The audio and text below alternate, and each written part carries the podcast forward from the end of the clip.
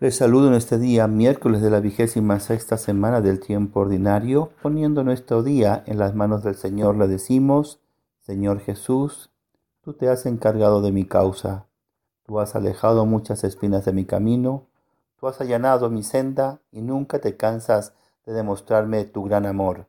Gracias Jesús, tú has llenado mi corazón de calma, tú le has devuelto la paz a mi vida, Tú has derramado sobre mí una lluvia de bendiciones. Tus favores me hacen exclamar cada día, eterna es tu misericordia. Meditemos en el Evangelio de San Lucas capítulo 9 versículos 57 al 62. Nos dices que vas de camino con tus discípulos, muchos quieren seguirte y dicen que están dispuestos a ir detrás de ti. Con qué mirada de amor y esperanza al ver esos corazones entusiasmados y llenos de ilusión por seguir tus pasos. Son tantas las manifestaciones que mandas, das tanta seguridad, que lo primero que te dicen que te seguirían a donde quiera que vayas.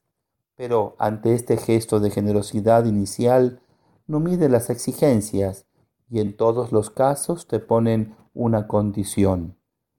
Tú, conociendo el corazón del hombre, les invitas a un seguimiento radical y serio. Por ejemplo, el primero te dice, te seguiré donde quiera que vayas, y tú le respondes, las zorras tienen madrigueras y los pájaros nidos, pero el Hijo del Hombre no tiene dónde reclinar la cabeza. Nos enseñas que eres peregrino en esta tierra como todos nosotros, que no posees nada y que si alguien responde a tu llamada, tendrá que vivir así, sin tener dónde reclinar la cabeza, vivir con carencias, con desprendimiento y sin poseer nada para sí. Hay que confiar ilimitadamente en tu providencia que jamás falla a quien te sigue. El segundo caso te pide ir primero a enterrar a su padre. Tú le dices que te siga, pero que los muertos entierren a sus muertos difícil decisión, pero tú nos indicas que una vez que te seguimos, nosotros nos encargamos de tus cosas y tú te encargas de las nuestras, en este caso de nuestra familia, y lo invitas a anunciar el reino de los cielos. Y el tercero te dice, te seguiré Señor, pero déjame primero despedirme de mi familia. Le contestas, el que empuña el arado y mira hacia atrás, no sirve para el reino de los cielos. Cuántas veces miramos hacia atrás, contemplando con añoranza los tiempos pasados, pensando que eran mejores. Empuñamos el arado viendo todo lo que hemos hecho o dejado de hacer, todas esas omisiones que al mirar atrás golpean nuestra conciencia. Señor, ayúdame a no mirar hacia atrás.